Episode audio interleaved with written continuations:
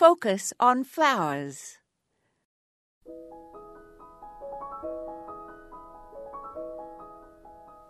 Some tulips have interesting green markings on their petals and are known as viridiflora tulips.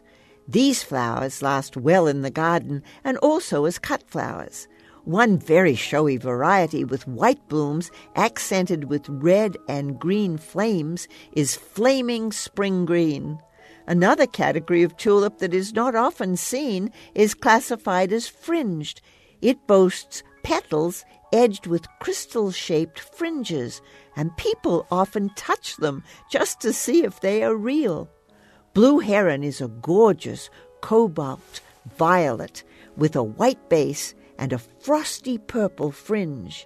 Another very elegant classification of tulip is the lily flowered type, and a graceful one of those is named ballerina.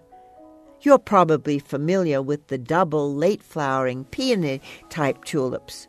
In my pre deer garden, I always grew and loved the fragrant pink angelique.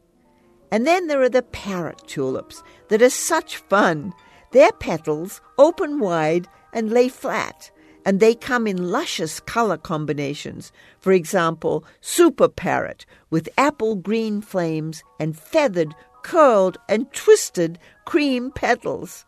And then there are tulips that are known as Mayflowering, single late tulips, to extend the season with gorgeous blooms on tall, strong stems. This is Moya Andrews, and today we focused on late tulips.